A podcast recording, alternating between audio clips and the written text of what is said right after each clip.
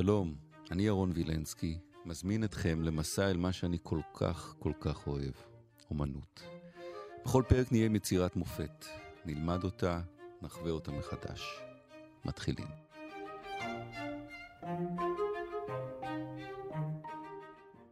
תחריט, תחריט ששמו אדם וחווה, אלברכט דירר, אנחנו עם דוקטור גיא טל שנקר, שלום. שלום, שלום. קודם כל נתחיל בעניין של תחריט והדפסים, כי זה עולם חדש, ותסביר מה זה, איך עושים את זה. כן.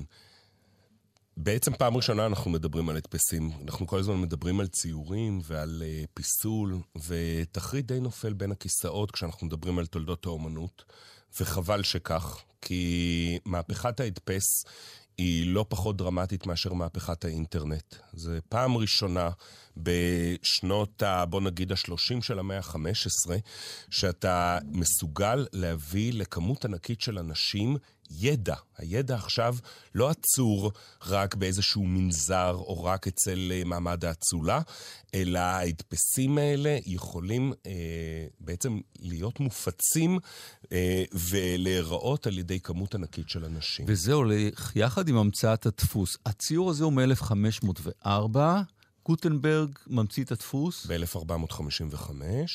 ומה כן. דירר מבין?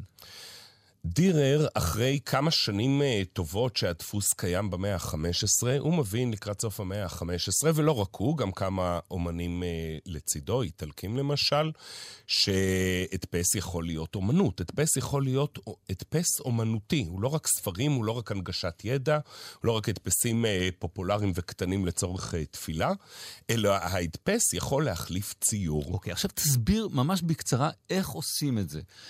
לוקחים לוח, מה, לוח מתכת? מתכת, בדרך כלל נחושת. בראש יש לך את הציור, נכון? נכון. ואז אתה חורט, נניח, כל הקטעים בשחור פה, כן. זה החריטות העמוקות שממלאים בדיו. בדיוק. ואז מעבירים על זה נייר. לפני שאתה מעביר נייר, אתה צריך לנגב את החלק העליון כדי שלא יהיה לך דיו בחלק העליון. זאת אומרת, הדיו צריך להיות רק בתעלות העמוקות. ואז אתה שם על זה נייר. את הנייר עם לוח הנחושת שהוא בעובי של שני מילימטר בערך, אתה שם על זה מגבת כדי פשוט לשמור על איזון, ומעביר בתוך uh, גלגלת, כך שהנייר סופח את הדיו שנמצא בתוך התעלות שעשית.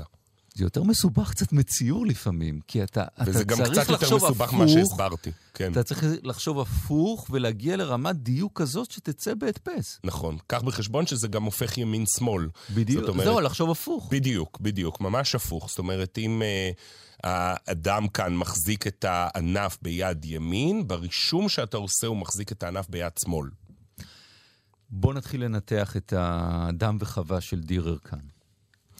כן, ההדפס הזה, אמ, הוא עוד הדפס שלוקח הרבה מאוד זמן לדירר להכין אותו, הוא עובד עליו ארבע שנים, אנחנו יודעים את זה, כי יש לנו רישומים כתומים של ההדפס, וגם על הרישומים הוא כתב את התאריך, אז אנחנו בטוחים שלקח לו ארבע שנים.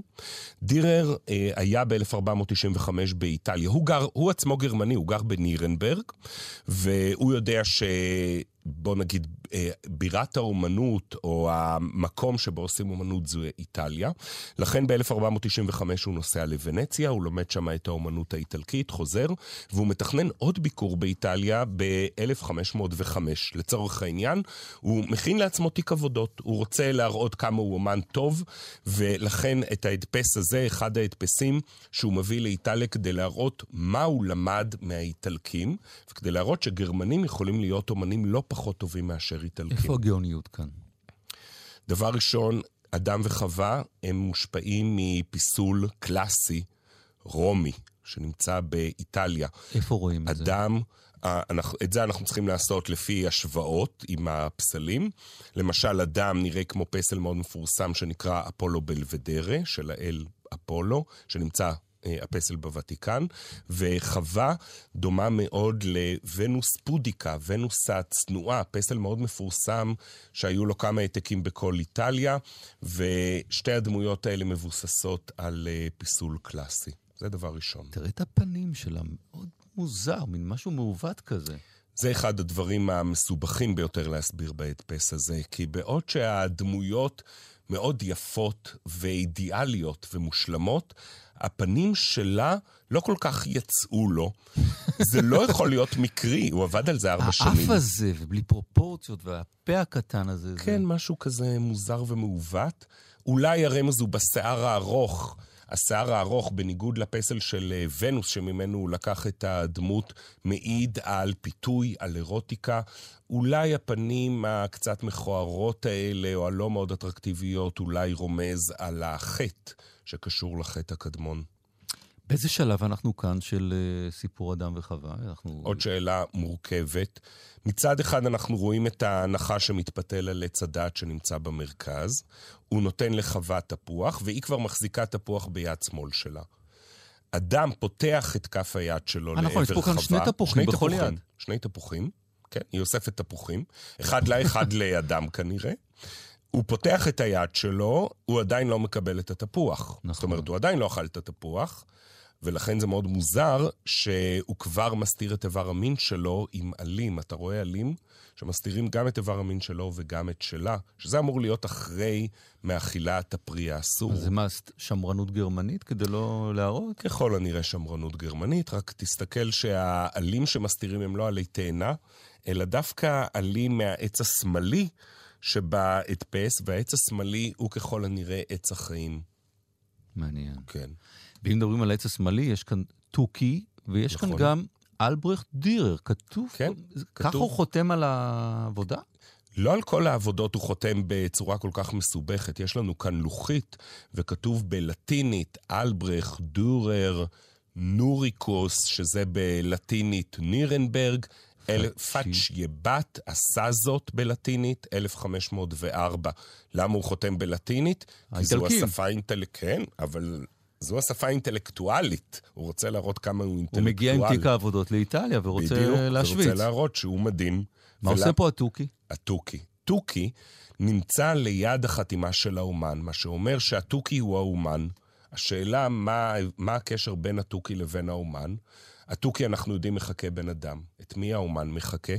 האומן מחקה את הטבע, ואתה רואה עד כמה היער הגרמני ובעלי החיים שמסתובבים למרגלותיהם של אדם וחווה דומים לטבע, והאומן גם מחקה את אלוהים, כי גם הוא בורא את אדם וחווה, והוא בורא את אדם וחווה באופן השלם והאידיאלי ביותר. חוץ מהנחש והתוכי, יש פה גם חתול למטה? יש חתול, אבל החתול בא עם העכבר. אתה רואה את החתול... נכון, עם העכבר כן. משמאל, בין הרגליים של. בין הרגליים של אדם. האם החתול זו חווה, למשל, שמפתה את העכבר, שזה אולי אדם, והולכת אה, לטרוף אותו? וואו. אנחנו לא יודעים. הייתה לי הזכות אה, לפני כמה חודשים בווינה, תערוכת הדפסים של דירר. זה בטח אה, חוויה, חוויה מדהימה מטורפת, לראות את זה. מטורפת. ו... היא גם מאוד אינטימית, כי ההדפסים האלה ממש קטנים. אז כשאתה רואה אותם על הקיר במוזיאון, יש לך איזה מין אה, אינטראקציה מאוד אינטימית. ואתה פתאום מבין כל ש... כך הרבה קווים, והכל כן. כזה מורכב, וקווים, ועוד קווים, ועוד קווים, ויוצר סיפור.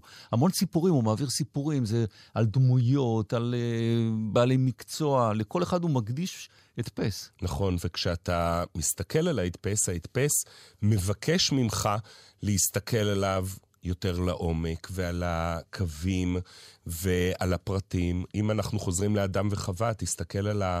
אה, על הנחש למשל, על הראש, יש לו ציצת נוצות של טווס, כי הטווס הוא החיה שמבטאת גאווה, וגאווה זה הסמל של השטן, והשטן הוא הנחש. ככל, זאת אומרת, הדפס זה יצירה שאתה מסתכל באופן אינטימי ואתה יכול שעות, ואתה מגלה כל פעם דברים חדשים.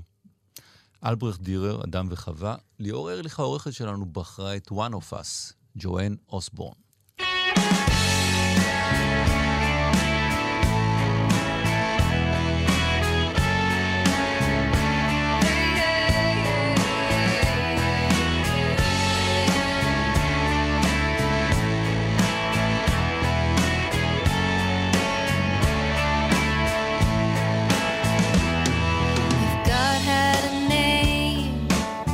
What would it be, and would you call it to his face if you were faced with?